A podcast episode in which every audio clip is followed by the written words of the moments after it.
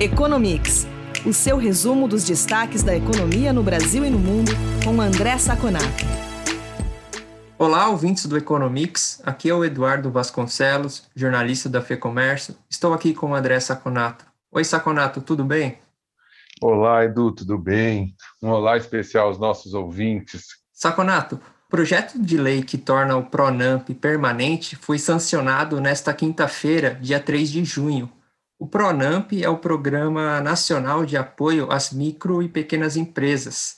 Essa é uma iniciativa relevante para as empresas de menor porte, né, Saconato?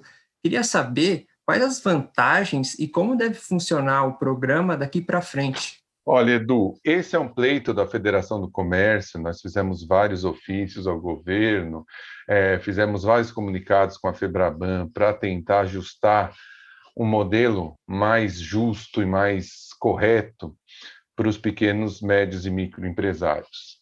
É, para o nosso ouvinte entender, o Pronamp funciona de uma forma diferente dos empréstimos que nós estamos acostumados. Os empréstimos são feitos com recursos dos bancos comerciais. Tá? Embora o governo tenha um programa de acesso, esse programa ele somente é utilizado para que o governo construa um fundo garantidor. Na realidade, o governo já tem alguns fundos construídos, tanto o FGI quanto o FGO, um com o Banco do Brasil e outro com o BNDES. O governo deposita dinheiro nesse fundo. Nesse caso, agora, quando foi considerado permanente, o governo vai depositar 5 bilhões de reais. Esse dinheiro fica lá parado, ele não é usado. Quando um banco comercial empresta sob a égide do Pronamp, ele faz esse, eh, esse relato, né? ele relata isso para o governo, e, por exemplo, se ele emprestou mil reais para um microempresário, o governo separa desses 5 bilhões mil reais. Esses mil reais não podem ser mexidos, se for 100%, né? Estou dando um exemplo extremado de garantia. Até que o empresário pague tudo para o banco, esses mil reais ficam retidos nesse fundo. A partir do momento que o empresário paga todo e zera a dívida, esse mil reais volta para o governo. Então é só uma garantia. Caso o empresário não pague, o governo vem, pega esses mil reais e dá para o banco. Ou seja, é, depende de qual a porcentagem de que vai ser segurado, o banco quase não tem risco. Por isso as taxas de juros desses empréstimos são muito mais baratas no meio da crise, a taxa de juro foi baixa até demais.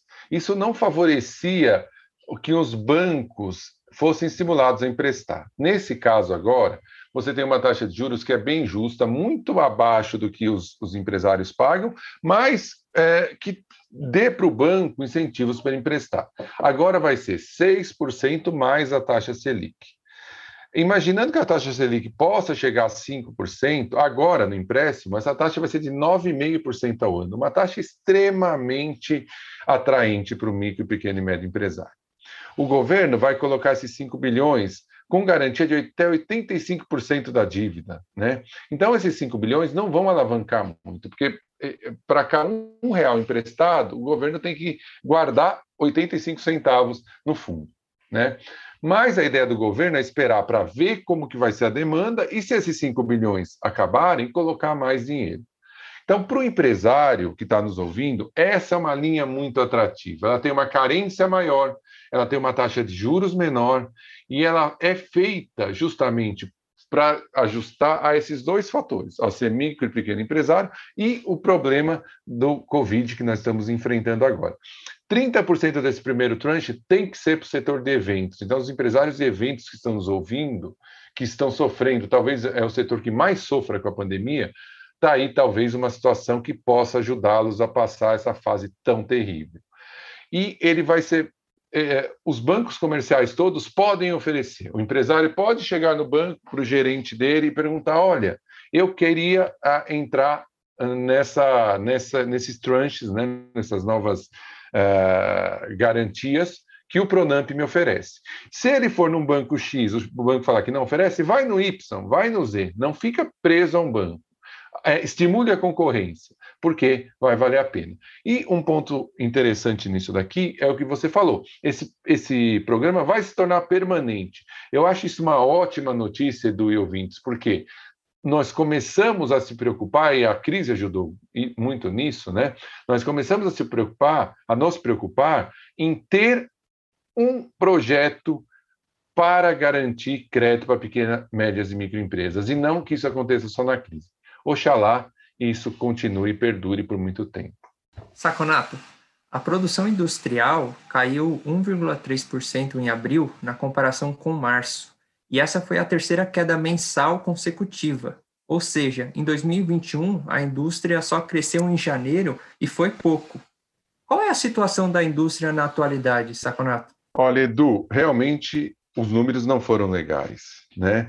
É, o número fez com que agora, né, no final de abril, a indústria tivesse 1% abaixo do nível pré-pandemia, sendo que em janeiro ela estava 3,5% acima. Você teve é, a indústria realmente sentiu o recrudescimento da pandemia, né?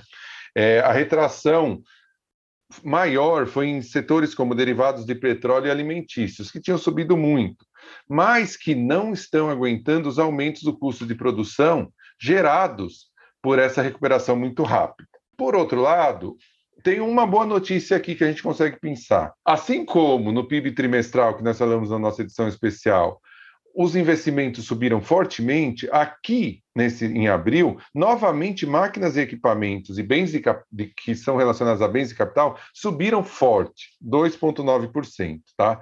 Por outro lado, o consumo das famílias caiu 0,9%, como esperado, com esse novo pacote mais fraco de auxílio emergencial. Apesar do número ruim, a gente consegue ver alguma perspectiva boa, Edu. A percepção é que você, tinha, você teve, no terceiro e quarto trimestre do ano passado, uma recomposição dos estoques muito forte, né?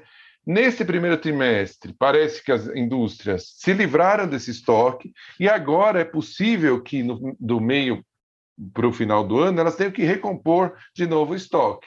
E um outro ponto interessante, é, a demanda externa parece que vai dar bastante guarita para que a indústria, principalmente a indústria extrativa, indústria de transformação, se reforce daqui até o final do ano. Então, apesar do número ser negativo, é, é, e ser muito ruim mesmo, quer dizer, foi generalizado a queda, ainda tem alguma perspectiva positiva. E aí, essa perspectiva positiva é o que está sendo levado em conta nessas novas previsões do PIB, depois do PIB do primeiro trimestre, do PIB para o ano. A grande maioria de bancos e consultorias estão chegando em 5% em 2021, baseados, eu acredito, nessa perspectiva mais positiva. Saconato, temos comentado sobre a retomada da economia dos Estados Unidos empurrada pelos pacotes de estímulo e pela vacinação, mas a população costuma sentir a recuperação, de fato, no emprego. Qual é a situação do mercado de trabalho por lá? Já se observa uma reação positiva com geração de empregos? Olha, Edu, o, nós estamos gravando hoje no dia 3 de junho, né? Nós tivemos hoje o dado do seguro de, pedido de seguro-desemprego. Ele foi para o menor nível desde o começo da pandemia. Na semana, só 385 mil americanos pediram, entraram com os papéis para conseguir o desemprego. Mas ainda está muito maior que 2019, no, antes da pandemia, que a média era 220 mil por mês. É, mesmo assim, nós estamos vendo o mercado de trabalho que está se aquecendo de uma forma que a gente não viu em outras crises. O que, que acontece? Só para dar alguns dados aqui para os ouvintes entenderem. Os posts em uh, sites de, bus de busca de emprego, de empresas buscando novos funcionários, já está 26% acima do pré-pandemia. Tá?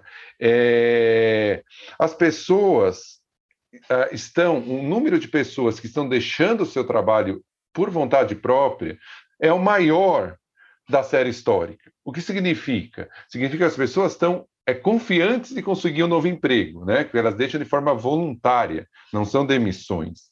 E o custo da mão de obra vem aumentando muito. Né? Como que a gente consegue explicar isso? Né? Quer dizer, você tem ainda um seguro, pedido de seguro-desemprego muito alto, por outro lado, tudo parece é, levar a crer que o mercado está muito aquecido. Tanto que a gente viu o McDonald's, por exemplo, aumentando o salário, dando novos benefícios para tentar contratar pessoas, que eles não, tão, não estão conseguindo. É, o que está acontecendo é que muitas pessoas não estão buscando emprego, é muito restrito o número de pessoas que buscam emprego. Isso gera um gargalo nas empresas e gera um custo de mão de obra cada vez maior, já refletindo na inflação. Uns outros números para a gente comprovar isso. O último censo, agora em maio, do, nos Estados Unidos, mostrou que 7,3 milhões de trabalhadores não estão procurando emprego ou não procuraram nos últimos 14 dias por ter que cuidar dos filhos, por não ter com quem deixar os filhos. E são principalmente mulheres. E 3,8 milhões ainda estão preocupados com os vírus e estão se isolando em suas casas, principalmente pessoas mais velhas. São, se a gente pegar todo o, o, o, o, país, 15 milhões e 500 mil pessoas recebem seguro-desemprego ou algum tipo de auxílio. Então, o que está acontecendo, basicamente, é a recuperação já começou, vai ficar mais forte, mas as pessoas não estão oferecendo trabalho. Isso gera um gargalo muito grande na busca por emprego. A gente vai ter uma ideia muito melhor de como que vai ser essa dinâmica, né, dessa recuperação que ainda vai aumentar muito dessas pessoas que ainda estão fora do mercado de trabalho, em setembro, quando acabam todos esses benefícios extras e você só fica com seguro-desemprego. Até lá, a gente deve ter sim uma pressão muito grande no mercado de trabalho por conta do excesso de procura e de por trabalho e é, por conta da baixa oferta que nós estamos vendo lá. É, vai ser um quebra-cabeça, e assim, eu acho que o Banco Central está um pouco preocupado demais com o que pode acontecer até setembro, outubro na inflação. Saconato, nenhum brasileiro precisa ser economista para ter uma boa ideia do que é a inflação, porque esse assunto vira e mexe, volta a dominar o noticiário no nosso país. Ultimamente, a gente também tem visto sinais significativos de inflação nos Estados Unidos, como não se via há algum tempo. Mas dessa vez eu queria que a gente falasse sobre esse assunto em outra parte do mundo, na China. A inflação também preocupa a economia chinesa, Saconato? Como esse assunto é tratado lá? Olha, Edu, esse é um bom tema, é um bom tema. Vamos explicar para o nosso ouvinte o que está acontecendo na China exatamente. É uma coisa muito próxima do Brasil por motivos distintos. Os índices de preço ao produtor, os índices de preço ao atacado estão muito altos lá.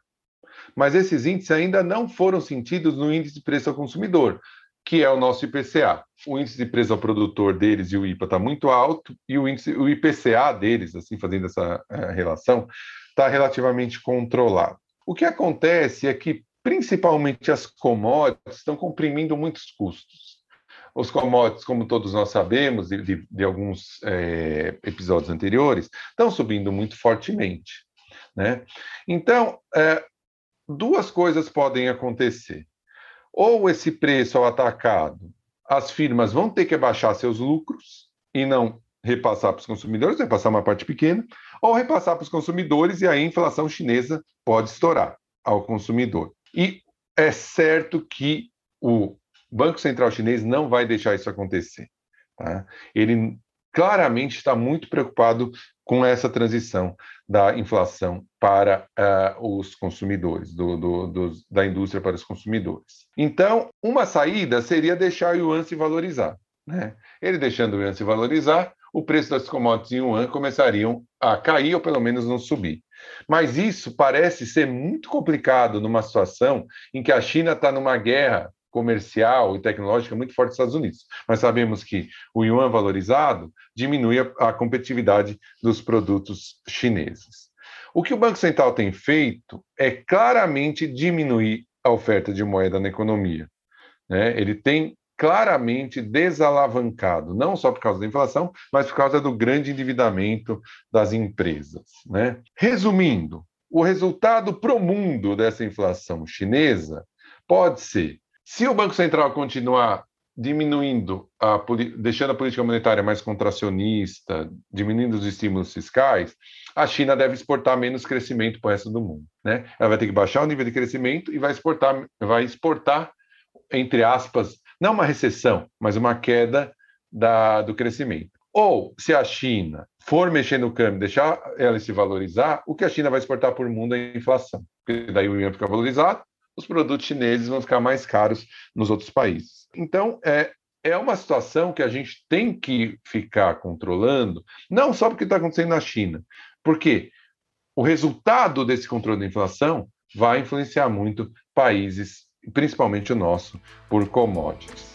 Saconato, é isso por esse programa. Obrigado pela entrevista e a gente volta a se falar na próxima edição do Economics. Perfeito, Edu. Muito obrigado pela nossa conversa. Muito obrigado aos ouvintes que ficaram conosco até agora e até a próxima edição.